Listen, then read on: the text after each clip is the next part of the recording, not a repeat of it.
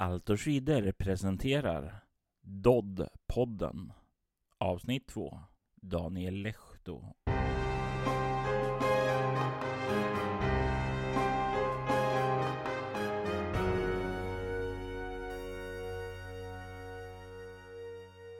Hej och välkommen till andra avsnittet av Dodd-podden.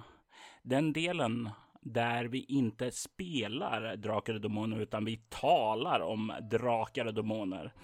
Det här är andra avsnittet och med mig idag så har jag Daniel Lehto. Eller uttalar jag ditt namn rätt nu? Jag blir alltid nervös när man ska uttala efternamn som man inte är bekväma med. Du, det, det, det låter jättebra.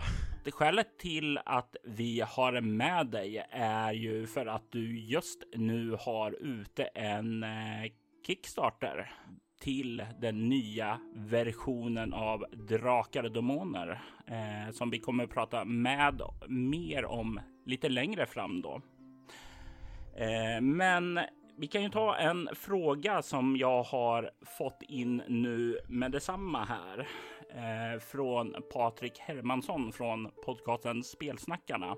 Mm. Som eh, kan vara relevant, för det står ju på Kickstarten både Mörkerkonungens förbannelse och Den brända jorden. Eh, är det här äventyret då som är en del av Kickstarten tänkt som en del av en kampanj? Eh, om så är fallet, är Mörkerkonungens förbanne eller Den brända jorden namnet på äventyret? Eh, ja, det började egentligen så här att eh, äventyret skulle från början ha hetat Mörkerkonungens förbannelse. Eh, och det är ju det här är ju någonting som är skrivet egentligen för, för runt två år sedan och sen har jag ju uppdaterat genom åren men då eh, då fanns det en annan tredjepartstillverkare som, som skulle släppa Det krypande mörkret och då tyckte jag att det var lite snarlikt. Eh, så då, hade, då, använde jag det bara som liksom en tagline eller en övergripande titel och själva äventyret heter Den brända jorden.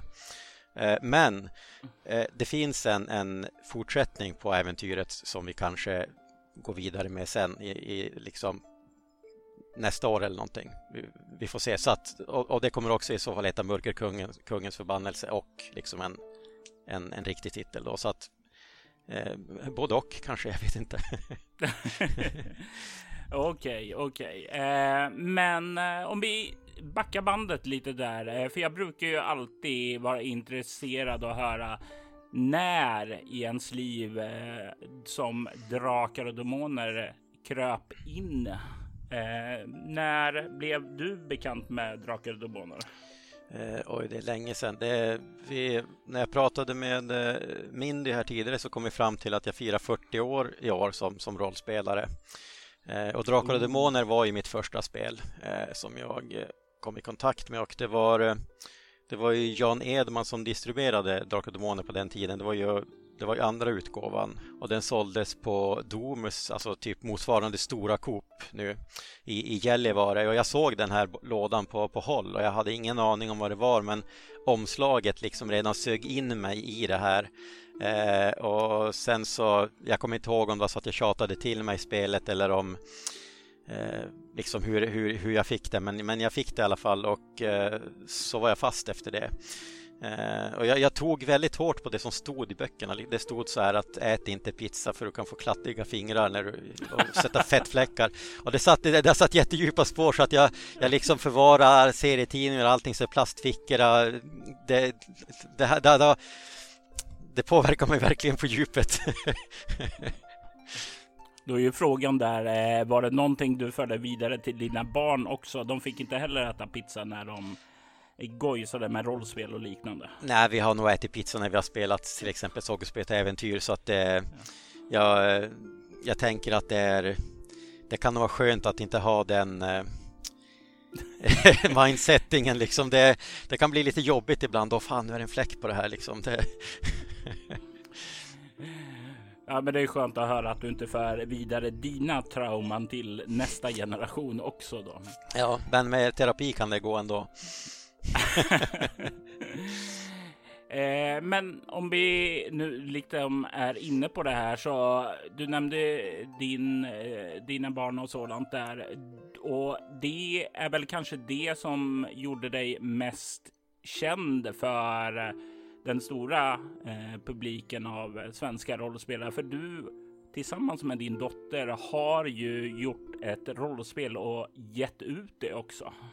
Ja, eh, äventyr. Eh, och så bara en liten inflikning där att eh, även om vi trodde att det var min dotter på den tiden så, så är det mitt barn numera som kallas han men, men inte liksom pojke så att ja. Men, men eh, absolut, vi, vi lekte fram det här spelet och eh, mer på kul egentligen så, så sparade jag det ner som, alltså skrev ner det som en pdf och enkel layout och la ut det på, på nätet och det blev en ganska stor snackis av det där. Jag, på den tiden så sålde jag en del åt eh, Collectors Point på konvent till exempel, för år, alltså första Nordsken bland annat. Eh, och då var det folk som kom dit och frågade efter äventyr att ja, det är en pappa och en, en, eh, en dotter som har gjort det här spelet. Att vart, vart kan vi hitta det? Och jag sa att det är jag, men det finns inte utgivet och det var så många som frågade så att då körde vi en liten så här vi tryckte upp ett fanzin 50 exemplar för att jag har ju alltid hållit på med fanzin så det var som naturligt och de här 50 exemplaren gick ju på några dagar liksom så att det och då tänkte vi okej okay, vi, vi gör väl en, en eh, print on demand och, och, och, den sålde och sålde och sålde och vi tänkte, eller jag tänkte hela tiden att nu har det pika, nu har det pika, nu kan jag inte göra något mer, nu har det pika. Men det fortsatte och fortsatte och fortsatte att rulla på och sen Sen är det, har det gått liksom nu 11-12 år någonting så att vi Eh, och nu är det ju liksom rollspel är ju min vardag eh, på, på alla sätt, jobb och, och fritid så att ja. Det är skönt när man kan förena nytta med nöje. Ja, det, det, är det absolut. Däremot kan, kan jag känna ibland att det är lite svårt att sätta gränser för allting är så kul. eh, det, det är ju någonting som jag också är väldigt, väldigt eh, van vid att känna där. Eh, när det är roligt så är det skoj att säga ja och sen så kan det vara vissa perioder som det blir väldigt mycket stress och arbete också. Mm.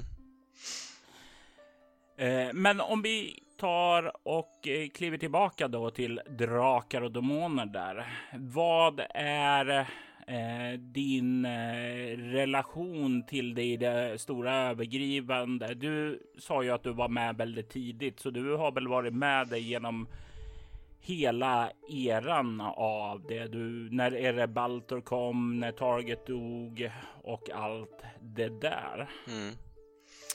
Ja, vi eh, Ja, vi var ju som, vi har ju aldrig liksom haft en rollspelspaus utan de här som jag började spela med 83 eh, och några hoppade på 84 så vi är ju fortfarande liksom kvar samma konstellation även om vi bor liksom på, alla bor på olika orter nu så att vi det blir mest att vi träffas en gång per år och spelar rollspel. Annars spelar vi mycket brädspel online men, men så, så, att vi har ju liksom samma gäng fortfarande som, som fortfarande spelar.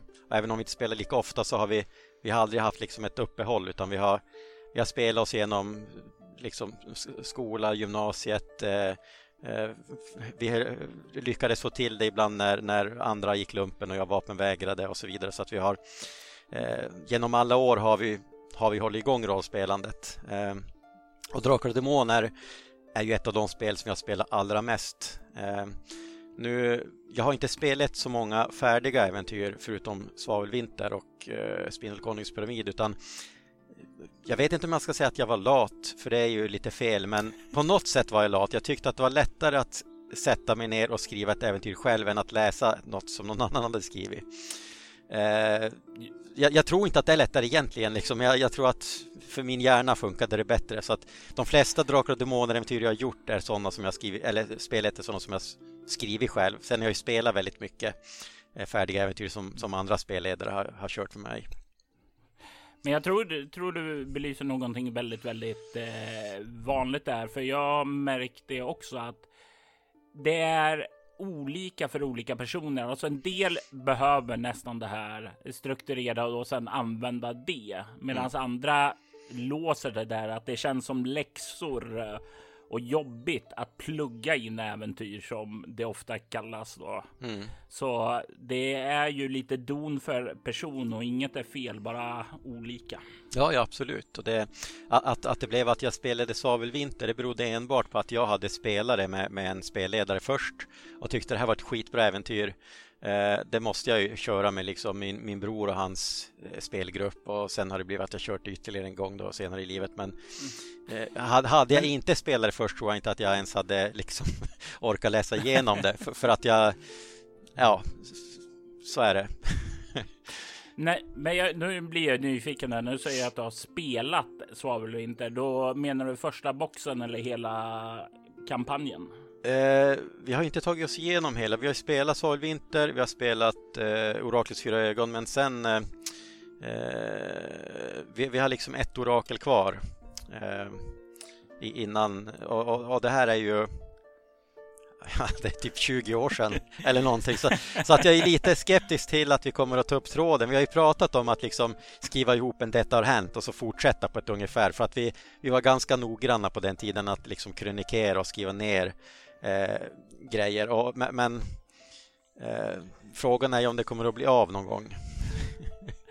Ja, det blir kanske svårt att slutföra hela kampanjen om man spelar en gång om året då. Ja, exakt. Eh, det skulle ju vara om man övergår till att spela online, men, men det för mig är det som att jag tappar en liten del av, av dimensionen. Alltså det absolut, man, det skulle ju funka som liksom funka bättre än ingenting, men men jag, jag, tror att eftersom vi alla i, i, spelgruppen, i den här gamla spelgruppen då har samma mm. eh, mindsetting så tror jag att det ska mycket till att övertyga oss att, att vi ska köra online. Mm. Och det är ju fullt, fullt förståeligt. Det är, rollspel är ju så fint att det blir ju en del som en uh, umgängesform. Särskilt om man inte träffas så ofta utan det blir en gång om året då.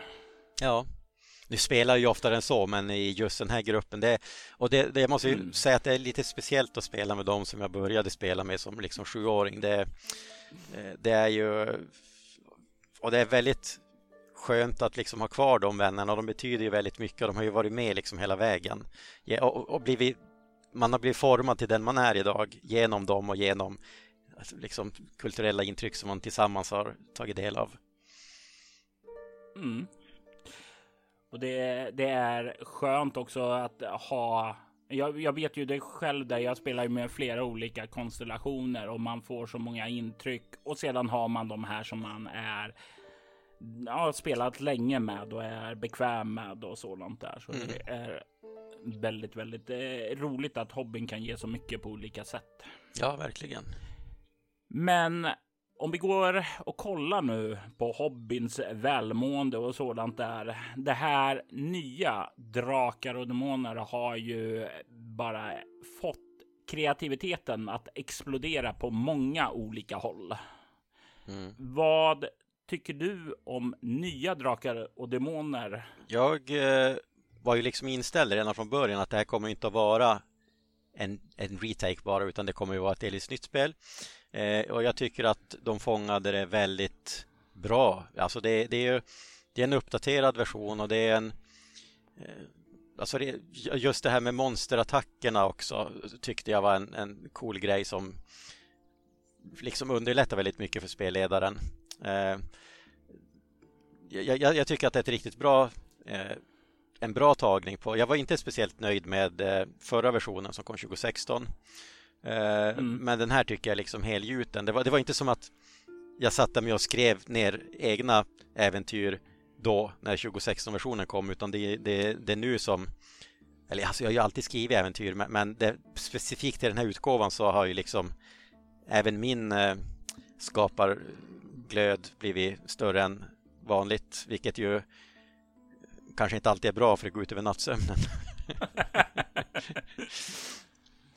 Du vet vad de säger, den som vill eh, ge ut många äventyr, eh, den får lida pin. Ja, gamla, gammalt djungelordspråk. Eh, men den här offret av nattsömnen då har ju då lett oss upp till din nuvarande Kickstarter, den brända jorden. Ja. kan, kan du ta och berätta lite mer om vad det är för någonting. För de lyssnare som inte ännu har hoppat in där och backat då, vilket jag tycker ni ska göra då. Vad är det här? Det är ett eh, äventyr som det utspelas i, i inte i liksom den här dalen eh, som beskrivs i Drakar och Demoner utan det är, det är en egen setting som du kan, du kan lägga den alldeles utanför dalen eller liksom där du tycker att den är hemma. Eh, Eh, den beskriver ett litet rike som heter Nordmark där det har varit oroligheter några hundra år tillbaka i tiden och nu går det rykten om att de här eh, oroligheterna, den här mörkerkungen då, mörkerkungens förbannelse, att, att eh, mörkerkungen är på väg att vakna upp igen. Eh, och det, det är ett äventyr som är ganska fritt hållet. Det finns ju några liksom fasta punkter, speciellt i början när äventyret kommer igång, men eh, du kan som spelare bestämma dig för att göra olika grejer och, och, det finns liksom inget slut som är satt i sten utan, utan det kan eh, det kan gå liksom på många olika sätt beroende på hur, hur, spelarna bestämmer att de ska göra. Och det finns, de kommer att stöta på många liksom så här moraliska avvägningar och problem som de måste Ja, vi, vi, vi, kan inte göra båda, vi måste göra det här eller det här fast inget val är egentligen jättebra. Ja, så, så att det är, eh, jag är väldigt nöjd med hur, hur det har tagit sig. Det låter ju onekligen eh, som att det är Alltså att det, det, är naturligt att man har en utgångspunkt där man går ifrån. Men det är ganska skojigt sedan när förvecklingarna kommer att du ställs inför olika val och möjligheter och sådant. Mm. Eh, för det, det är ju någonting som jag själv tycker väldigt, väldigt mycket om när det inte är allt för rälsat utan eh, det, det skapar möjligheter och framförallt konsekvenser också. Ja, men precis. Eh, det, jag, jag har ju varit van att skriva både rälsat och orälsat och från början när jag satt med mitt eget speläventyr så, så skrev jag ju mest rälsade grejer för jag tänkte att, att det var bäst för barn. Men sen när jag började åka ut och spela eh, på fritidsgårdar mässor och butiker och bibliotek och allt vad det var så, så insåg jag ganska fort att ja, men här har jag gjort massa jobb i onödan för, för, för barnen de tänker helt annorlunda och de gör helt liksom, så, så, så, att då, då började jag ha det här bara liksom startpunkten och sen så ser vi vart det tar vägen eh, och då, då får man ju liksom vara beredd att, att friflyga lite grann men, men och det funkar ju så att nu har inte jag jättemycket i, erfarenhet och spelleda för barn, men det lilla jag sett och lilla jag hört så är, är det det intrycket jag har fått att man ska vara beredd att improvisera och slänga rälsen åt skogen. Ja, men verkligen. Det var ju som eh, ett av de första tidigare äventyren jag hade så, så stötte då skulle rollpersonerna bege sig genom en skog och så var det jättespindlar där som var farliga och tänkte äta upp rollpersonerna. Men men de tänkte ju att ja, spindlarna är bara hungriga. Vi ger dem varsitt äpple så kanske de blir kompisar. och, så, och så blev det så. Och så, liksom, och så var det en, ett helt annat äventyr än vad jag hade tänkt mig. Men det var, det var förmodligen ännu roligare än vad det skulle ha varit. och, och, och det är, spelarna blir som medskapare på ett helt annat sätt än om man har en, ett, liksom en räls som de ska följa, även om rälsen kanske inte alltid är jättetydlig. Eh. Absolut, absolut. Om jag tar och kollar på din Kickstarter-sida här så mm. står det så här. För länge sedan härskade mörkerkungen med hjälp av väldiga arméer jättespindlar. Ja, nu vet vi ju hur vi ska besegra dem då. Vi ger dem äpplen då. Hans tyranni fick ett abrupt slut först när hans egna vände sig emot honom envisa rykten har genom århundradena florerat om att han en dag ska återvända och kräva sin rätt. När bud om en fruktansvärd sjukdom sprider sig i trakten samtidigt som jättespindlar i stort antal plågar landsbygden i norr tror många att han är tillbaka. Men vem kan rädda riket under mörkerkungens vrede? Och det är själva pitchen då för äventyret där. Mm. Eh, är det starten och så om vi kollar på, är det en sån här som går att lämpa in i stort sett för vilken typ av karaktärer som helst eller har det eh, ja, är det en är det den typen av äventyr som du kan slänga in i princip när som helst eller är det sånt man skapar karaktärer för? Nej, du, meningen är att du ska kunna spela det med, med antingen dina befintliga karaktärer, göra nya eller så, så det kommer också följa med fem färdiga karaktärer eh, som du också ska kunna använda.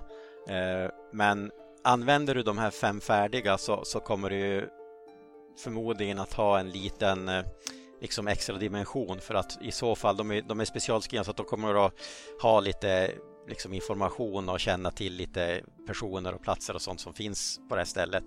Men det är liksom absolut inget krav eh, utan det, det, är liksom du och din spelgrupp som, som bestämmer hur, hur ni vill göra. Och det finns ju ingenting som säger att ni inte eh, era rollpersoner kanske känner till det här området ändå sedan tidigare även om ni inte använder de specialskrivna eh, karaktärerna. Så att det, man kan göra på många sätt. Det går ju alltid att plocka russinen ur kakan och ge russinen till de andra kakorna så att säga. Ja, men precis. Om man gillar russin. precis. En del kanske vill plocka bort dem och slänga bort ja. dem. Det är ju helt sant. det får man också göra. Men den här boken då, det här äventyret och sådant, hur stort är det? Hur länge kommer den här, det här äventyret att räcka? Är det en, två spelmöten eller eh, tio spelmöten eller är det 20 år? Eh, jag har ju lite svårt ibland att bedöma sånt för att eh, när, när vi, när vi speltestar i, i, min egen, den här gamla gruppen så tenderar äventyr att ta väldigt lång tid eh, för att vi liksom går in och detaljspelar väldigt mycket. Eh, men, men alltså vi, vi, vi, spelade, första versionen av det här äventyret spelade vi på en helg.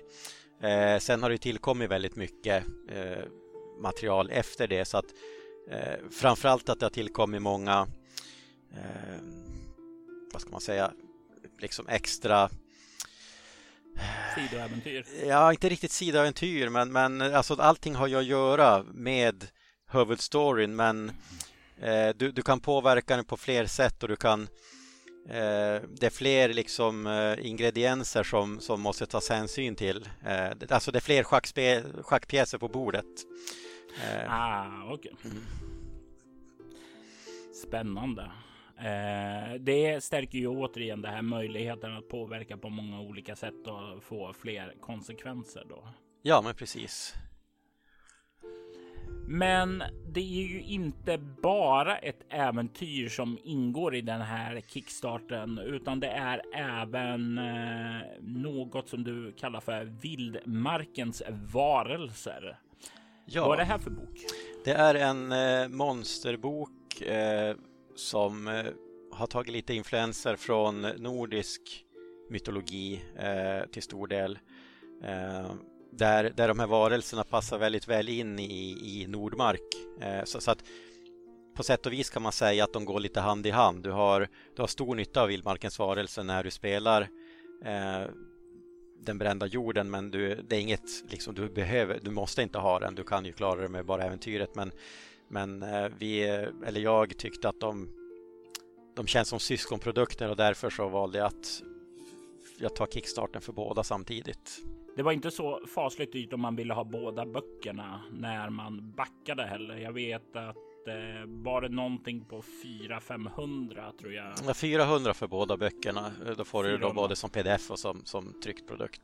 Yes, eh, så det är ju definitivt någonting som eh, är en bra, en bra grej att ha så här när man kan sätta igång med nya Drakar och Demoner då. För det, det är ju inte så många monster i själva grundreglerna och jag gissar att i vildmarkens varelser så kan du ösa på med monstren till andra platser också, och inte bara Nordmark. Nej, nej, absolut. Det, du, du kan ju lyfta in dem precis där du vill eh, så, så, att det inte eh, du kan, du kan ju använda den när du spelar i liksom, vad, vad heter den? Dimmornas dal? Nej. Eh, Dim, ja, precis. Ja, så, så, att du, du kan ju använda dem där det passar dig. Eh, sen att de har liksom liknande influenser alla, eller inte lik, alltså från, från, att de, många av de här varelserna härstammar ju ur, ur våran folktro och eh,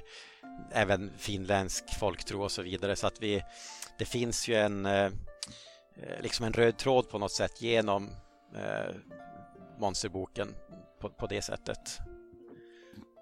Men det ser jag ju snarare som någonting positivt eh, än att det stretar från alla världens håll också. Ja.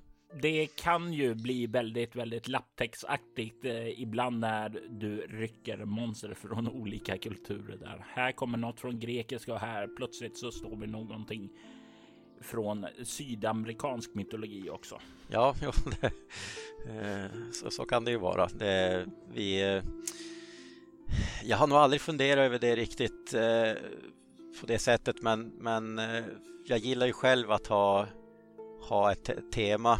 På, på Sagospel-äventyr har vi gått ganska mycket bananas ibland, men, men, men där, där finns det en förklaring till att det är som det är. Så att, men, men för, för, för, den här settingen så, så tänker jag att, att det är bra med att hålla, hålla temat. Och om du nu fick eh, lista upp tre stycken skäl till våra lyssnare som kanske inte ännu har hoppat på där. Eh, vad är det för tre anledningar du skulle ge till dem nu att, eh, för att bli backare? Eh, en stor anledning är ju priset. Eh, du får ju två böcker för 400 kronor plus att i, eh, i äventyrsboken så har vi redan låst upp. Vi har ju låst upp kartplanscher, vi har låst upp vikfigurer, eh, liksom olika händer. Så att den boken kommer att krymplasta så den kommer att vara dyrare än 200 kronor i butik. Eh, så att du, du liksom sparar ju en peng på att gå in på Kickstarten. Sen så stöttar du en väldigt trevlig spelskapare. Eh, eh, eh, och, och om du är med och stöttar kampanjen också så kommer det ju att innebära att vi kanske har chans att låsa upp ännu fler stretch goals så att det blir en ännu maffigare produkt och på så sätt sparar du ännu mer pengar i och med att ju fler saker vi lägger in i den desto större tryckkostnaden och desto dyrare kommer den att bli i butik sen. Mm. Eh, vad om vi kollar lite så här på stretch goalsen. Är det någon som eh, du inte har nått upp till riktigt ännu som du jättegärna skulle vilja se bli ver verklighet? Ja, eh, alltså jag vill ju, jag vill ju göra alla, alla, alla egentligen, men eh, boxen, eh, sista stretch goal box hade ju varit en dröm, men, men eh, jag satte det med flit ganska högt när jag hade räknat på det.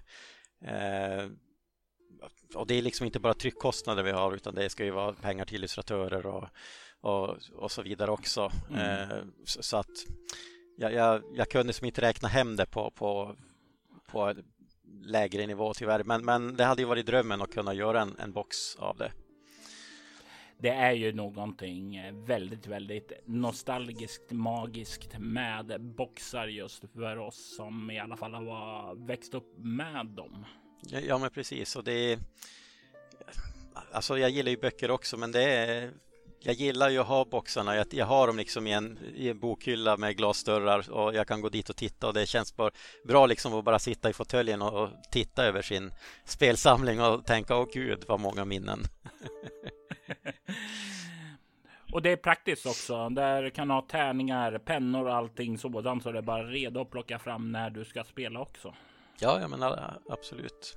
Då så har vi fått lite koll på den brända jorden om vildmarkens varelser.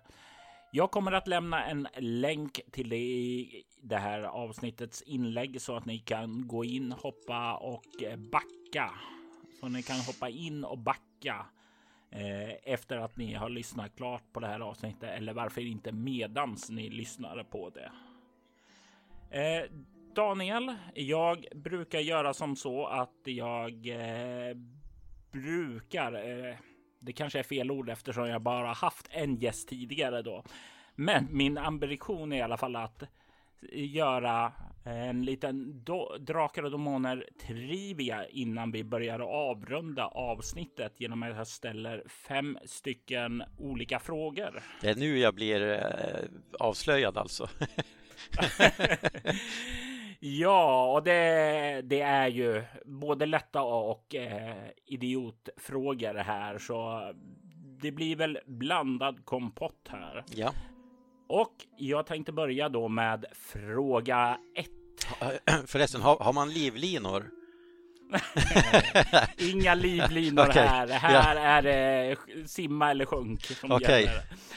Ja, kör på.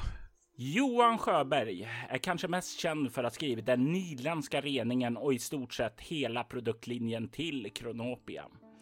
Han har även bidragit med ett äventyr till nya Drakar Demoner som Fria Ligan gör ut. I den gör han en blinkning till Kronopia. Vet du vilken blinkningen är? Oj, det, det, jag måste passa på den. Alltså jag, vi, vi spelade ju aldrig Kronopia. Eh, så, ja, nej, jag, jag pass.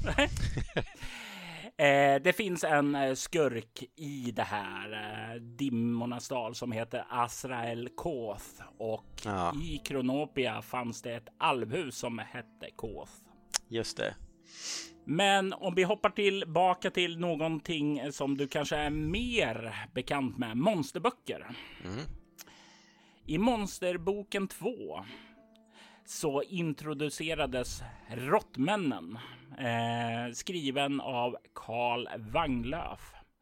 I den här boken så ja, etablerades deras historia och eh, några viktiga personer och så vidare.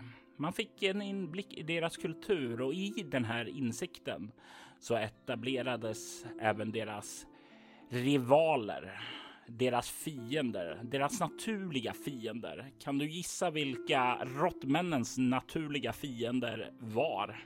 Um, jag kan inte ge ett stensäkert svar på frågan, men jag, jag, jag tänker mig att det var något slags kattfolk eller liknande, kan, kan, om, jag, om jag får gissa. Gissa ska man, eh, även om det inte blir rätt. Det var det var ju tematiskt rätt med kattfolken då skulle jag säga, men om du istället hade tänkt eh, i storleksjämförelser, eh, några som var lika stora som dem var ju svartnissarna. Mm. Och det var en eh, fejd där som uppstod på grund av att svartnissar hade bränt ned och skövlat deras stad Kan som de hade etablerat. Just det. Fråga tre.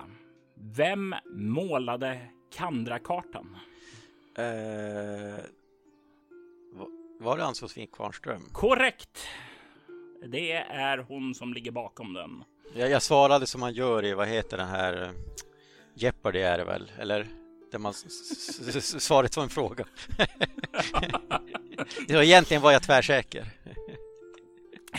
Precis. Eh, men eh, det är ju någonting fantastiskt magiskt med hennes kartor får jag faktiskt säga. Det, tycker, det sitter fortfarande kvar i mig än idag att jag tycker de är vackra. Ja, väldigt. Jag håller helt med. Nu så hoppar vi lite längre fram i tiden, nämligen till Riot Minds eran i fråga 4. På omslaget på Snösaga så är en stor isjätte där som syns. Vad är namnet på isjätten som pryder omslaget på Snösaga? Uh, vänta. Uh, oh, herregud.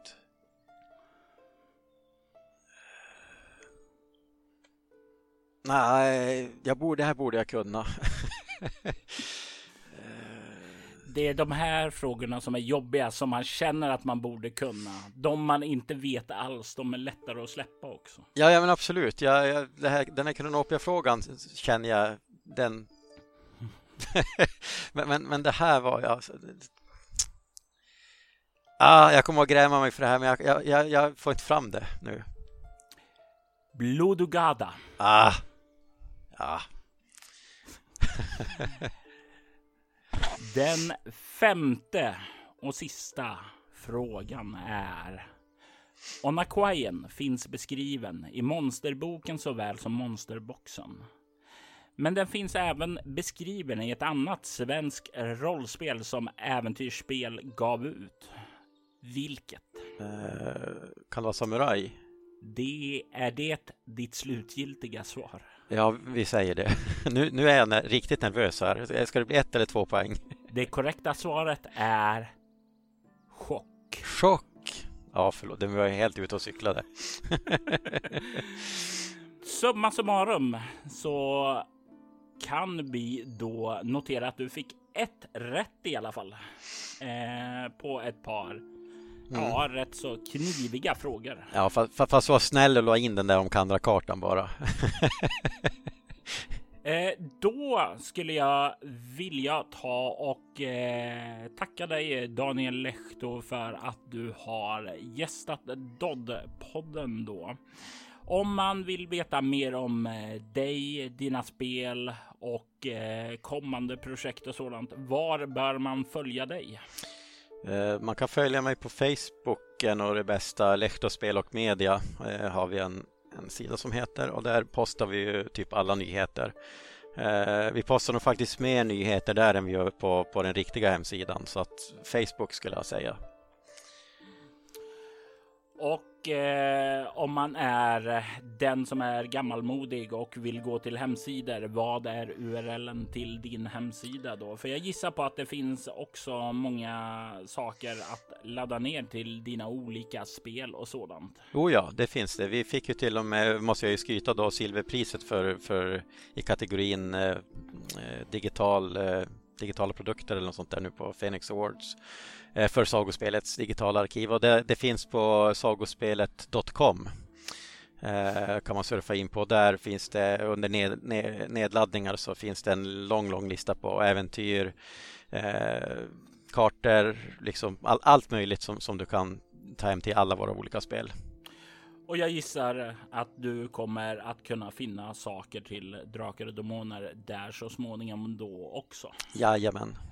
Och med det så har vi eh, tagit och eh, nått slutet här. Återigen, om ni inte redan gjort det, hoppa in på Kickstarter via den länk som finns i postens inlägg för att stödja de här två fantastiska böckerna då som är på gång som heter Den brända jorden och vildmarkens varelser. Mm. Tack för att du har varit här, Daniel Lehto. Tack för att jag fick vara med. Och tack till er lyssnare som har lyssnat. I detta avsnitt hörde vi Robert Jonsson tala med Daniel Lehto om den Kickstarter som pågår just nu om den brända jorden och vildmarkens varelser. Temamusiken till Doddpodden var copyrightfri musik och musiken som du hörde i avsnittet var gjord av Adrian von Ziegler. Du kan följa oss på Instagram och Facebook som Altoskidder eller mejla oss på info.bortom.nu. Du kan även stödja oss på patreon.com snedstreck Robert Jonsson där du kan få tillgång till extra material i form av andra poddar som till exempel Häxmästarens hemlighet. Jag är Robert Jonsson. Tack för att du har lyssnat. Vi vill ta tillfället i akt att tacka, hylla och hedra våra Patreon-backare. Ty Nilsson Daniel Pettersson Daniel Lantz och Morgan Kullberg. Ert stöd är djupt uppskattat.